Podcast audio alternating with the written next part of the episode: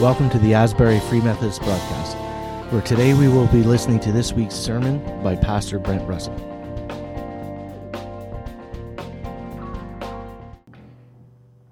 If you are new to our church, you might th- think that the balloons are in honor of, uh, of the baby dedication, but that would not be true. The balloons are in honor of four people coming to know the Lord. Um, so there was two youth who came to know the Lord at Collide a couple of weeks back, and then another two youth where Shannon just felt like she should share the gospel and uh, to the youth group, and another two people came to know the Lord. And so we're celebrating four people who the angels are also celebrating that they've come into the kingdom of God. Isn't that wonderful?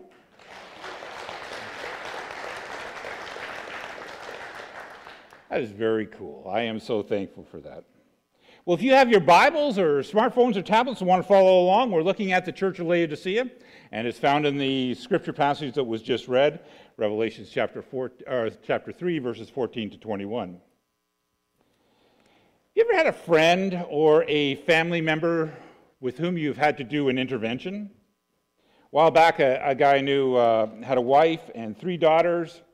They were all Christians, but the wife's behavior over time was growing increasingly more difficult to tolerate.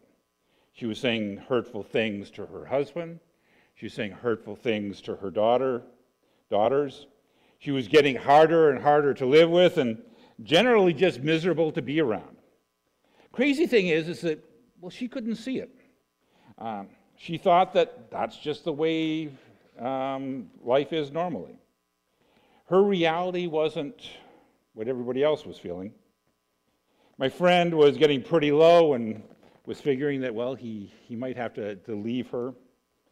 Then the oldest daughter took uh, some medical training and she told her dad that what, what mom's suffering from is depression. Um, the whole family did an intervention and, uh, and told this woman that you need to get some help. Well, because her whole family was seeing it, even though she couldn't see it, um, she did go and get some help. And she got on some medication, and the difference was night and day. See, the intervention made all the difference in the world because sometimes you just can't see things the way they really are. Interventions often happen when someone has a drinking problem and they don't see the problem. Everyone else knows there's a problem, but they don't see the problem. Uh, sometimes interventions happen with drug addictions, gambling problems. The person with the problem is in denial of reality. Don't know if you've ever seen people deny their reality, but this is what was going on in the church of Laodicea. See, Laodicea was was a rich church made up of wealthy people. You see, the, the church, uh, the, the city of Laodicea was, was founded on the textile industry. They made clothes, and, and these clothes were traded all around the Roman Empire. And just outside the city, there was a, a place where you could collect ingredients for this eye salve. And the, the salve was, was sought after. The city had the ingredients and they had the recipe, and it made the city rich made the church rich. We've been working our way through the churches in Revelation. We come to the last one today, the Church of Laodicea, and we've seen in many other parts of Asia um, that the, the, the church was impoverished, that they were persecuted. But somehow, Laodicea, the church there had managed to acquire social status. They had money, they were rich. Revelation 3, verse 17. You say, I am rich. I've acquired wealth. I, I, I, do not need a thing, but you do not realize that you are wretched and pitiful and poor and blind and naked. I counsel to you uh, to buy for me gold refined in the fire so that you can become rich, and white clothes to wear so that you can cover your shameful nakedness, and salve to put on your eyes so that you can see. That's what Jesus is doing. He's turning what was happening into the city and turning the spotlight on their soul.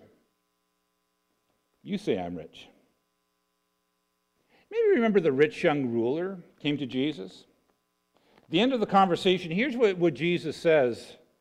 He says in Luke chapter 18, verse 24 Look, Jesus said to him, and said, How hard it is for the rich to enter the kingdom of God. Indeed, it is easier for a camel to go through the eye of a needle than for someone who is rich to enter the kingdom of God.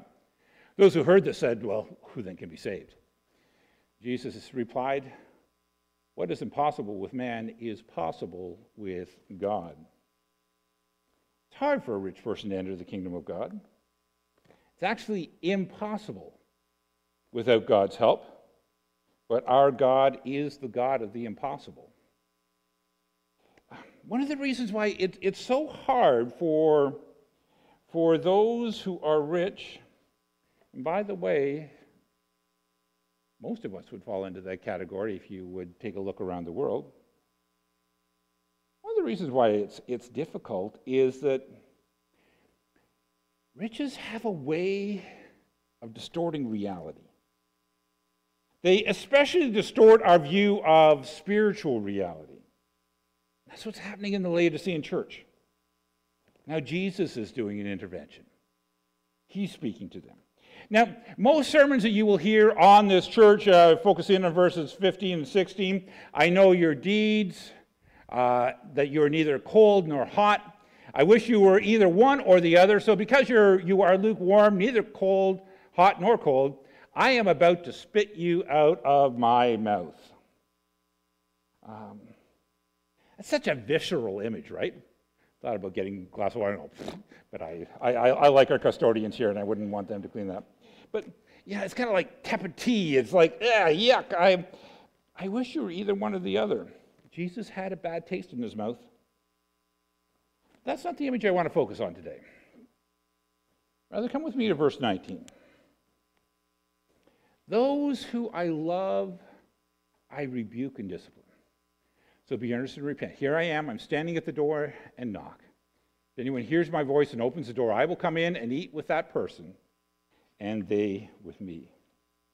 Many of you probably know that there are three Greek words for love, right? There's eros, from where we get the word erotic. There is philos, which is uh, a companionship kind of love. Uh, it's a brotherly, sisterly kind of love. And then there is agape, which is the love of commitment. I'm, I'm going to do what is in your best interest, whether or not you respond. Agape love, I'm going to do what's in your best interest, whether or not you respond, is the kind of love that's expressed in John 3:16. For God so loved the world that he gave his only begotten Son. It's the kind of love that's expressed in, in, in the chapter on love, 1 Corinthians chapter uh, 13. Love is patient, love is kind, love does not envy, it does not boast, it is not proud, it, it does not dishonor others, it is not self seeking, it is not easily anchored, keeps no records of wrongs. But it's not the word for love that's used here. Those who I love, I rebuke and discipline. The word here is philos, the love of friendship, the love of companionship, the love between a brother and a sister, or brothers or sisters. Jesus is saying, those who, who I'm friends with, um, uh, those who are friends with, I'll, I'll rebuke and discipline. You say, Laodiceans, I'm your friend, and so I'm going to do an intervention. I'm your friend, so I'm going to talk straight to you. I care about you enough not to let you keep on doing what you're doing. You're my friends. Because of that, I'm telling it the way it is. I love you, friends. Question is do you want to be my friend? Um, Right now, our, our friendship's so bad that I want to spew you out of my mouth. Like, I mean, it just, it, it's not tasting good. My, our friendship, it's not working. Come with me to verse 14, the start of the, the talk to, to the Laodicean church. Look how Jesus introduces himself. Remember, he always introduces himself in a way that uh, the church needs to hear. To the angel in the church in Laodicea, write, these are the words of the Amen. Uh, the faithful and true witness, the ruler of God's creation. Jesus reveals himself as the Amen. In, in Isaiah chapter 61, or 65, verse 16, God reveals himself as the, the God of truth. The actual words that are used there is the God of the Amen. Um, we use Amen uh, kind of to end our prayers, like um, a spiritual goodbye, see you later, God. But uh, we just kind of use it as a punctuation mark to let Jesus know that we're finished talking to him. What the really the word really means is, I guarantee what I said is true. So when you pray, Lord, I want to be like you, Amen, you're saying, it's really true of me, Lord. You're saying, God, I want to be like you. So when Jesus in verse 14 says he is the Amen, he's saying, I am true. And I want to guarantee that I am truthful. And what I'm going to say is truthful. And this should not surprise us because he's already told us he's the way, the truth, and the life. So when he speaks to the Laodicean church, he wants to emphasize this, though, and he says, I want you to hear it. I'm guaranteeing you whether what I'm telling you is truth, and to reinforce it, he says, I am the faithful and true witness, the ruler of God's creation. I'm the one that's overall, but I'm truthful, and I'm, I'm, I'm faithful. I've been a faithful friend to you, really have. Reason why people need an intervention is that, well, they're in denial about the truth. I'm not an alcoholic. I'm not a gambling addict. I can stop anytime I want. People in Laodicea were in denial about the truth of their spiritual impoverishment. They're saying we, we're, we are rich and we do not need a thing. Jesus says, You don't realize that you're wretched and poor and miserable and blind and naked. I think one of the things that is the easiest for us to be in denial about is the state of our soul. And that's especially true when life is good. Things are good. We don't see how sick our soul is. It's even easier when we have the means to distract our soul to death. But Jesus isn't distracted by our outward life, He sees the state of our soul. If we ask Him, He'll tell us about our hearts. If we'll listen, He'll tell us about what it's like on the inside. If there's a place that's unhealthy, He is willing to step into that. If your relationship is distant, he'll invite you closer. Here's what he says Here I am. I, I stand at the door and knock. If anyone hears my voice and opens the door, I'll come in and eat with him, that person and they with me. Remember that he's talking about friendship. Those who I love, those who I philos, those who are my friends, I, I rebuke and discipline. Why? Because I want the very best for you, my friends. I want the very best. And I will remind you that Jesus is talking to Christians here. He's talking to people who have already given their lives to Jesus. They've received him into their lives. These were people who were in the church. They were people like, well, people like you and me, right? And Jesus is asking, Do you want to be my friend? There's a well known painting um, that hung in the Sunday school area of the church that I grew up in. And uh, it's depicting this verse of Jesus standing at the door and knocking. Curious thing about this painting is that the door has no latch on the outside, it could only be opened from the inside. Jesus has two criteria for his friendship. Verse 20 again, here I am. I stand at the door and knock. If anyone hears my voice and opens the door, First is, if you hear my voice. So not only is he knocking on the door, but he's calling out and saying, My friend, will, will you come to the door and will you let me in? Linda and I don't have a very big house, and so we don't have doorbells on, the, on our doors. If you come and you knock on the door, um, we'll hear you. unless one of us is gone and the other one has iPods in their ears.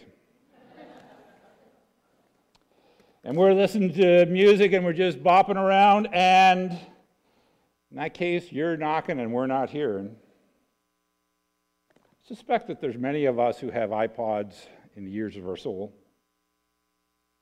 The noise is so loud. We get so distracted. And there's always stuff going on.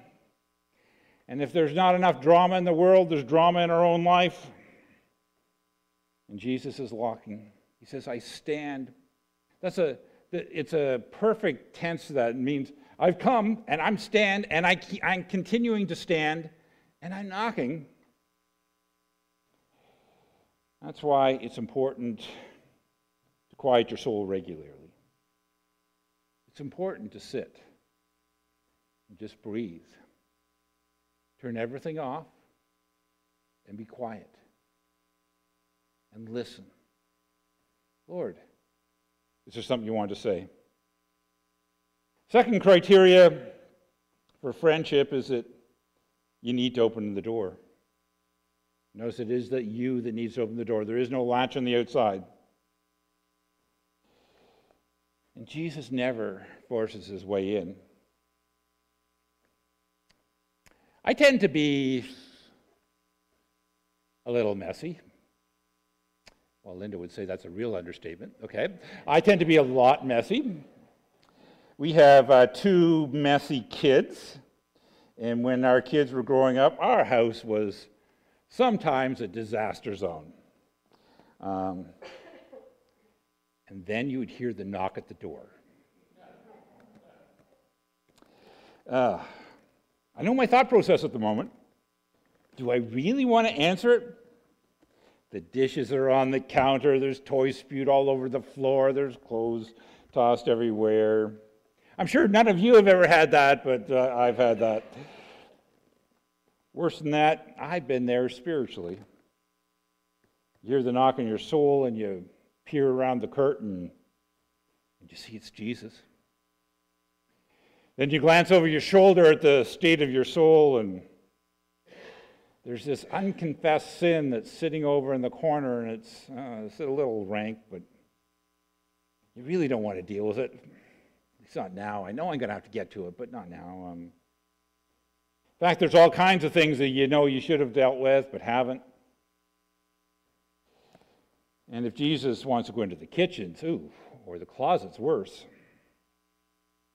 just not good. But Jesus didn't say, if you open the door and your house is clean, then I'll come in. That's not what he said. He said, if you open the door, I'll come in. I'll take the state of your soul just as it is. Linda and I have a friend named Caroline. She has an amazing gift of hospitality.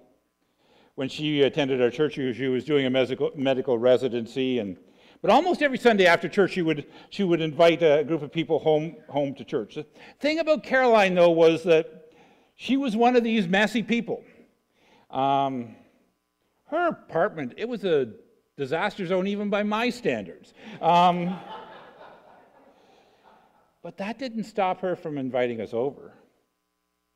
We had some wonderful fellowship around your table. If your soul is messy, be like Caroline. Invite Jesus in, anyways. He says, if you come in, he'll eat with you and you with him eating together in the Middle East, especially the way it's phrased here, sign of friendship. We're going we're to eat together. We're going to fellowship together. The Laodiceans were rich in goods and poor in soul, and they thought they were doing all right, but Jesus said, Can't let you just look at the, the outside. You need to look inside. Notice what he says. Let's go back to verse 17. You say, I'm rich. I've acquired wealth. I do not need a thing. But you do not realize that you are wretched, pitiful, poor, blind, and naked? Catch this next phrase. I counsel you. I counsel you to buy from me gold refined in the fire so you can become rich, and white clothes to wear so you can cover your shameful nakedness, and salve to put on your eyes so that you can see. He's asking to come in, and they're in a sad state, but he's asking to come in because he, he wants their soul to prosper like their bank accounts have prospered. And the only way for that to happen is to spend time hanging out with Jesus. I counsel you. That meal that you're sitting around the table with may turn into a counseling session. Have you looked at that item in your life that you've been ignoring? Have you considered that this is where you need to put your effort right now? Because, you know, you need to make some spiritual coin. You need to get some spiritual clothes. But all of that comes out of relationship. The purpose of the gospel is relationship with God. I grew up, I thought, when I was young, I thought, well, the purpose of the gospel is to get us into heaven. Then I thought, well, the purpose of the gospel is to get our sins forgiven. The purpose of the gospel is to make me good or to help me follow the rules. Um, and the gospel helps with that. But the main person, pur- purpose of the gospel is that you would walk into this relationship with Jesus, that he would be a friend to you and that you would be a friend to him. He says, I love you. And, I'm your friend, and I, I'm, I'm faithful, and I'm loyal, and I'm true. You want to be mine? If you don't know how to pursue your relationship with God, I invite you to take uh, some of the discipleship courses that'll be happening next year. But what you need to do is spend some time quiet. Say, Lord, I don't like what I see when I look inside, but I invite you in. What do you want to say to me? Open your life up to Him and He'll speak. Be in the Word of God and He'll speak. Allow Him to, to um, speak into what you need. And here's the thing about the Lord that I found is that He doesn't ask you to do everything at once. Sometimes you take a look at the state of your soul and you think, there's so much that I need. I'm really messed up. But he's not going to ask you to change everything at once. He says, okay, yeah, let me counsel you. Let me walk this one step at a time. Let me take you the next step. See that stuff that smells in the corner? Maybe that's the first place we should start, right? Yeah. Confess that and repent. Toss it out the door. I take it and I've got this divine garbage can that makes it disappear as far as the east is from the west. If Jesus was to knock on the soul, uh, door of your soul, would you be quiet enough to hear him? And if you hear him, are you willing to let him in? Question all of us have to ask, and not once for all. You need to ask regularly until Jesus just hangs out with us and we're just in constant conversation about where we're at. Can you imagine getting up in the morning and having breakfast with Jesus. Can you imagine a church filled with people who are getting up in the morning and hearing what Jesus said and then we're sharing it back and forth with each other? Hey, you know, this is what I've been learning. Uh, this is what, what I've been teaching. Yeah, this is what Jesus is teaching me. That is what life is meant to be walking in relationship with the Lord and with each other. Here I am. I stand at the door and knock. If anyone hears my voice and opens the door, I will come in and eat with that person, and they with me. Lord Jesus, we invite you to come. Thank you for being our friend. Lord, speak for myself, and I know I speak for many here. We want to be your friend. Lord, thank you that you are so faithful that even in the state of our soul when it's messy, you don't wait for us to clean up. You just say, Let me in. Let us talk together. So I'm asking, Lord, that in this time you would speak to us. In these few moments of quiet, Lord, we invite you to come. Are there any first steps that we need to take?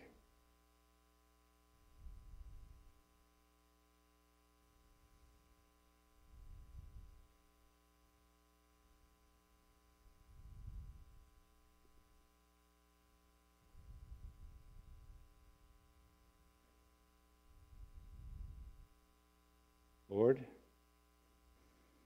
we do give thanks. I ask that we would not take this as information and be dismissed, but that we would pursue a friendship with you as just as you are drawing near to us. In Jesus' name I pray. Amen. Thanks for joining us this week on Asbury Free Methodist Broadcast. Make sure to visit our website at asburyfmperth.com where you can subscribe and never miss a show. If you'd like this broadcast, you might want to check out our Facebook page, Asbury Free Methodist Church. Until next week, take care and God bless.